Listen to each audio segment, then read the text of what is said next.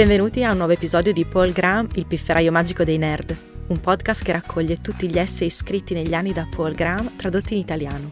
Tutti gli altri essay in italiano sono disponibili sul sito paulgraham.it, mentre quelli originali in inglese potete trovarli su paulgraham.com. Cominciamo! L'essay di oggi è letto e tradotto da Lucia Anastasi.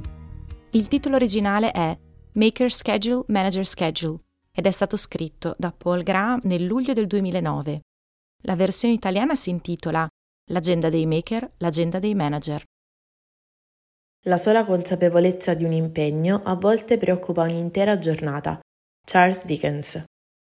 Uno dei motivi per cui i programmatori non amano le riunioni è che loro hanno una pianificazione del lavoro diversa da quella delle altre persone. Le riunioni a loro costano di più. Esistono due tipi di agenda, che chiamerò agenda del manager e agenda del maker. L'agenda del manager è per i capi. È rappresentata dalla tradizionale agenda degli appuntamenti, con ogni giorno suddiviso in intervalli di un'ora. Se necessario, è possibile riservare diverse ore a un singolo compito, ma per impostazione predefinita si cambia ciò che si sta facendo ogni ora. Quando si usa il tempo in questo modo, incontrare qualcuno è solo un problema pratico, Trovate un posto libero nella vostra agenda, prenotatelo e il gioco è fatto. La maggior parte delle persone potenti ha l'agenda del manager, è l'agenda del comando, ma c'è un altro modo di usare il tempo che è comune tra le persone che creano cose, come i programmatori e gli scrittori. In genere, preferiscono usare il tempo in unità di almeno mezza giornata. Non si può scrivere o programmare bene in unità di un'ora, è un tempo appena sufficiente per iniziare. Quando si opera secondo l'agenda del maker, le riunioni sono un disastro. Una sola riunione può mandare all'aria un intero pomeriggio, spezzandolo in due parti troppo piccole per fare qualcosa di impegnativo. Inoltre bisogna ricordarsi di andare alla riunione. Questo non è un problema per chi ha l'agenda del manager. C'è sempre qualcosa da fare nell'ora successiva. L'unica domanda è cosa. Ma quando una persona che ha l'agenda del maker ha una riunione, deve pensarci. Per chi ha l'agenda del maker, avere una riunione è come lanciare un'eccezione. Non si limita a passare da un compito all'altro, ma cambia modalità di lavoro. Trovo che una riunione possa a volte influenzare un'intera giornata. Di solito una riunione fa perdere almeno mezza giornata, interrompendo una mattina o un pomeriggio. Ma a volte c'è anche un effetto a cascata. Se so che il pomeriggio sarà spezzato, sono un po' meno propenso a iniziare qualcosa di ambizioso al mattino. So che può sembrare eccessivamente sensibile, ma se siete maker, persone operative, pensate al vostro caso. Non vi sentite sollevati al pensiero di avere un'intera giornata libera per lavorare, senza appuntamenti? Ebbene, questo significa che il vostro spirito è altrettanto avvilito quando non lo fate. E i progetti ambiziosi sono per definizione vicini ai limiti delle vostre capacità. Basta un piccolo calo di morale per farli fallire. Ognuno dei due tipi di pianificazione funziona bene da solo. I problemi sorgono quando si incontrano. Poiché la maggior parte delle persone potenti opera secondo l'agenda del manager, è in grado di far risuonare tutti alla propria frequenza se lo desidera. Ma i più intelligenti si limitano se sanno che alcune delle persone che lavorano per loro hanno bisogno di lunghi periodi di tempo per lavorare. Il nostro è un caso insolito. Quasi tutti gli investitori, compresi tutti i venture capitalist che conosco, operano secondo gli orari dei manager, ma Y Combinator opera secondo gli orari dei maker. RTM, Trevor e io lo facciamo perché lo abbiamo sempre fatto e anche Jessica lo fa, soprattutto perché è entrata in sintonia con noi. Non mi sorprenderebbe se iniziassero ad esserci più aziende come noi, Sospetto che i founder siano sempre più in grado di resistere o almeno di rimandare la trasformazione in manager, proprio come qualche decennio fa hanno iniziato a resistere al passaggio dal jeans all'abito. Come riusciamo a fare consulenza a così tante start-up che hanno l'agenda dei maker? Utilizzando il classico strumento per simulare l'agenda del manager all'interno di quella del maker, l'orario d'ufficio.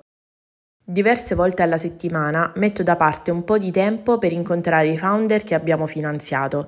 Questi ritagli di tempo si collocano alla fine della mia giornata lavorativa e ho scritto un programma di registrazione che assicura che tutti gli appuntamenti di una determinata serie di ore di ufficio siano raggruppati alla fine. Poiché arrivano alla fine della mia giornata, questi incontri non sono mai un'interruzione. A meno che la loro giornata lavorativa non finisca alla stessa ora della mia, l'incontro presumibilmente interrompe la loro, ma dato che hanno preso l'appuntamento deve valerne la pena. Durante i periodi di attività, gli orari di ufficio a volte si allungano abbastanza da comprimere la giornata, ma non la interrompono mai. Quando stavamo lavorando alla nostra startup negli anni 90, ho sviluppato un altro trucchetto per suddividere la giornata. Ogni giorno programmavo dalla cena fino alle 3 del mattino, perché di notte nessuno poteva interrompermi. Poi dormivo fino alle 11 circa e tornavo a lavorare fino a cena su quelle che chiamavo cose di lavoro.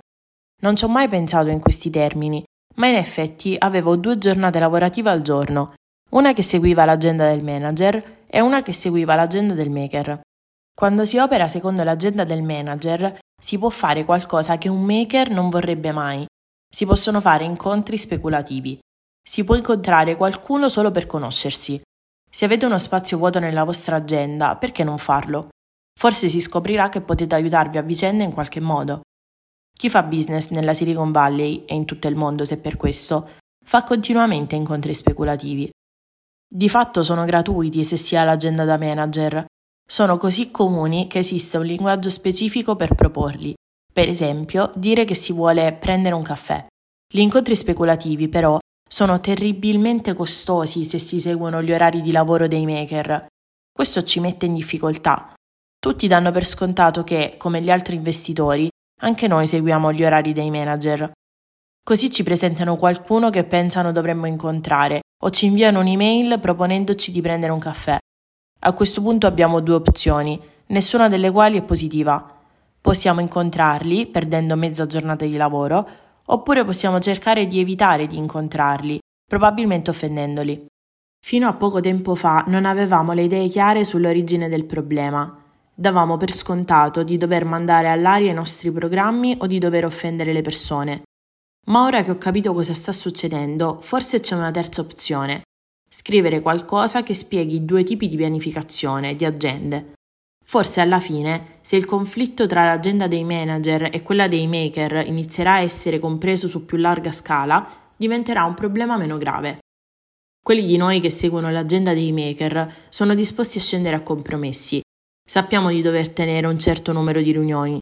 Tutto ciò che chiediamo a coloro che hanno l'agenda dei manager è che ne comprendano il costo. Grazie per aver ascoltato questa puntata di Paul Graham, il pifferaio magico dei nerd. Trovate tutti gli articoli di Paul Graham tradotti in italiano su paulgraham.it e gli originali in inglese su paulgraham.com. Alla prossima!